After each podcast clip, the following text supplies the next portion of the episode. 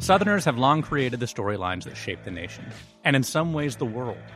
We have planted the seeds that spark global movements. As goes the South, so goes the nation. Never in our lifetime has that been more true. Whether it's fighting for racial justice, ending health disparities, fighting for voting rights by organizing people around common goals, these issues, and the Southerners leading the charge over them, are going to set the tempo for the 2020 elections. This season of The Reckon interview, we're digging into the stories and people beyond the polls and partisanship. We're speaking with the community leaders and fresh young voices doing the work of building the future South, on the ground and out of the spotlight.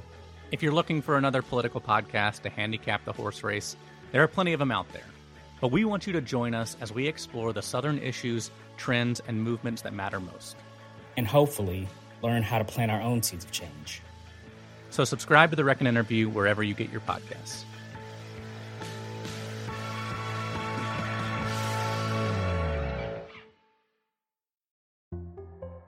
For AL.com, I'm Ben Flanagan.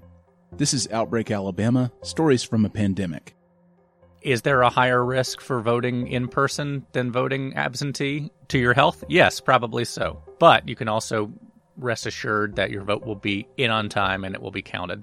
Um, and if you take the proper steps and you trust your community to take the proper steps, then everything should and could go very smoothly.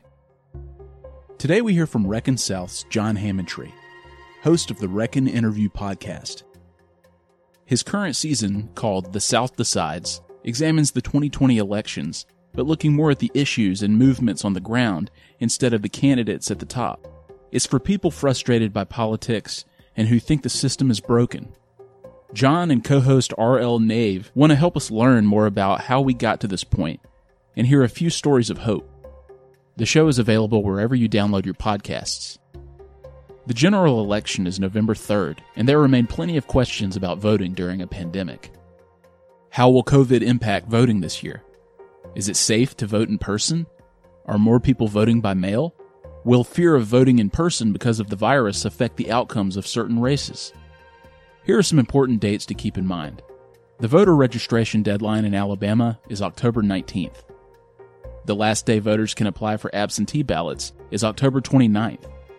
And the last day voters can hand deliver or postmark an absentee ballot is November 2nd. I spoke to John Hammontree about voting during the pandemic how Alabama is working to accommodate voters through COVID 19 guidelines, the government's efficiency in handling absentee ballots, and the lingering questions he has about the 2020 election. So, John, where does the state stand on COVID in terms of accommodating voters in light of the pandemic? There is a link at the top of the alabamavotes.gov website where people can learn more about COVID 19 resources related to voting, and most of it is information on absentee ballots. What's your sense of the government's role in assisting voters through this process in November? Well, I think that the government has a responsibility to make sure that every citizen can participate in the election safely and and to do so securely. You know, we found out about COVID in the spring, you know, February, March, and realistically, Alabama is not a state with a great infrastructure for vote by mail. Traditionally, we've only allowed people to vote absentee with very specific reasons. Health is a reason, and Secretary of State John Merrill has expanded that health excuse to include if you are worried about the coronavirus. So you don't have to have the coronavirus, you just have to be worried about the risk of getting coronavirus is an acceptable excuse to vote by mail. But we don't have the infrastructure that has made it as secure as states that have universal vote by mail. You know, there's a lot of misinformation out there about vote by mail being susceptible to fraud, but states like Washington and Utah uh, and Oregon that have universal vote by mail actually have it pretty secure. You know, it's it's down to a science where just like an Amazon package, you get a tracking code and you can watch your ballot go through the entire process. Alabama eh, has had to try to build that infrastructure, and so have a lot of other states have had to try to build that infrastructure in six months and have had to try to retrain a bunch of clerks and volunteers who aren't necessarily familiar with a lot of absentee voting procedures. And we are seeing a major uptick in vote by mail in Alabama and across the country. So while I think it's important that the state give people that option and do so securely, uh, they also have to make sure that they are doing everything they can to to build that infrastructure. Um, and that's where you know some decisions that the state has made in the last few years might be coming back to bite us. Uh, in the wake of the 2016 election, the U.S. government made a bunch of grants available to states to make their elections more secure. Alabama was one of the few states that didn't take advantage of that money, and so I think that the state is is trying, but they are also not doing so in a way that is um, is as effective as it, as it maybe could be. Uh, they've tried to block some options like curbside voting uh, that have been shown to be safe and secure. And so, you know, there are questions of, well, why are they doing it? You know, is it is it a suppressive tactic or is it purely because they lack the infrastructure? And I, I think right now we don't have enough information to know that for sure, but we can kind of look at Alabama's history of voting and make some educated guesses that you know there there could be some suppressive elements at play.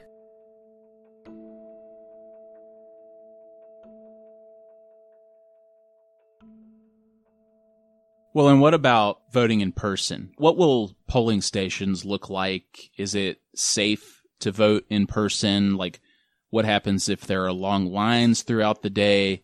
Will every station be different, or does the state have strict guidelines that they'll all have to follow?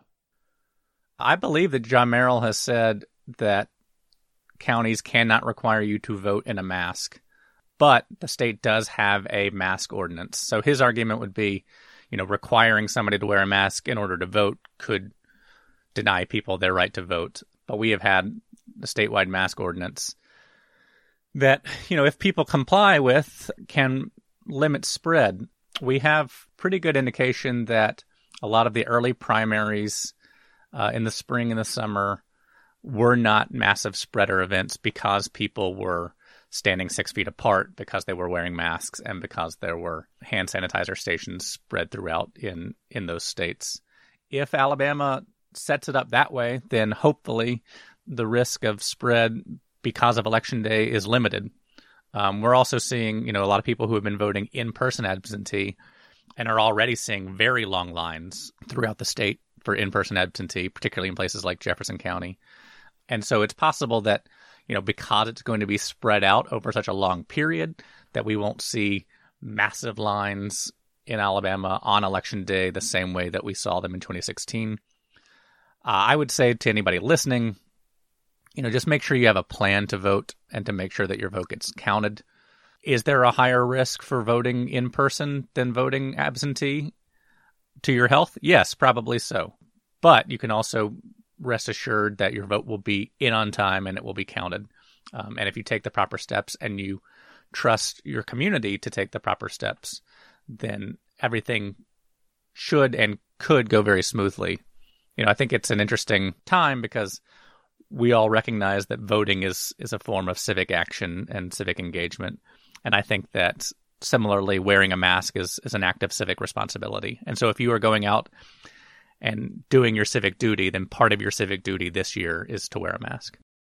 Yeah, and just to clarify, I know that the alabamavotes.gov or the Secretary of State website says currently there are 3.7 million thereabout people who are registered to vote, but are more people voting by mail and absentee because of COVID this year? Do we have any data or any in- indication to suggest that there is a pretty big swath of people who are doing that?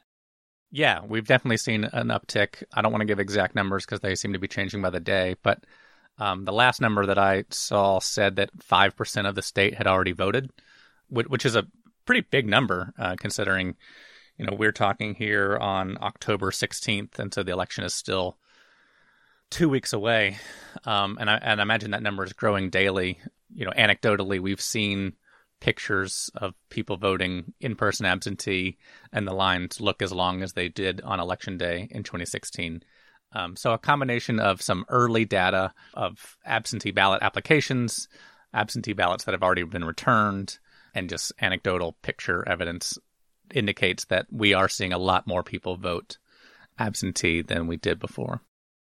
Well, and John, the the people who didn't apply for absentee balloting, like like let's focus on them for just a sec. In the event that COVID causes a low turnout, how do you think that might impact the outcomes of certain races in Alabama, if at all? Well, you know, it's it's difficult to know, but we can point to two recent examples. So 2016 was the highest turnout election in Alabama history, and Trump won by a landslide. 2017, the special election, was a very low turnout statewide election, and Doug Jones won. And a lot of that was because of Roy Moore as the candidate, and some of it was because a lot of Trump voters stayed home. And so, given the dynamics of how Democrats have encouraged their voters and their base to vote absentee, you know, early and to take to take COVID seriously, while the president and to a lesser extent down ballot Republicans have encouraged their voters to show up in person. If we see low in person turnout on election day, you know, I, I, would think that would have to favor Doug Jones just because so much of his base probably would have already voted. But we have seen some down ballot Republicans, you know, kind of scrambling and trying to distance themselves from the president there because they recognize that dynamic that if you you know, if you build an early lead, uh, you know, to, to play it in football terms, then it's going to be really hard to make up those points in the fourth quarter. And finally, John, what lingering questions do you have about voting during the pandemic? I know there are probably a million out there that, that people have, but you've kept a close watch on the voting process through your podcast. What are you sort of zeroing in on as, like you said, there are only a couple of weeks now until the election? Well, certainly going to be watching what you what you were just talking about. You know, in terms of turnout, can Jones get enough crossover voters to win, even in a state where we know that Donald Trump is going to win? You know, or will most people pull straight ticket?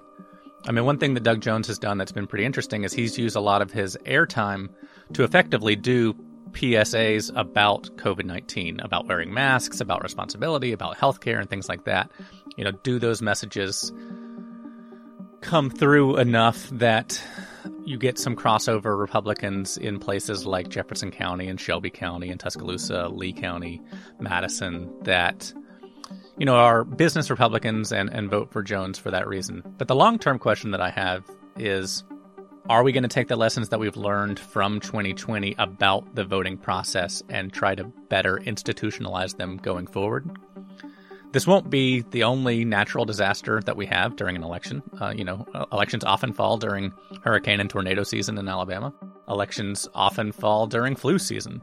And so I think that we are learning the lesson now of if we can get more people engaged in the democratic process by relaxing some of the restrictions that we have put in place on absentee voting and moving more towards universal mail in voting, will we see more people participate in the process? And that's something that, you know, I, I think people should demand going forward.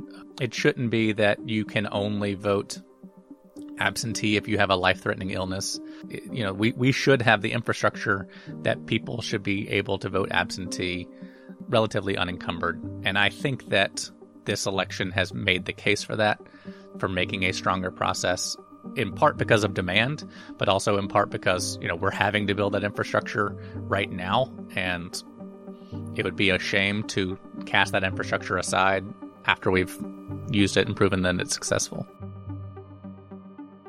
John, thank you so much. Yeah, thank you, Ben. This was fun.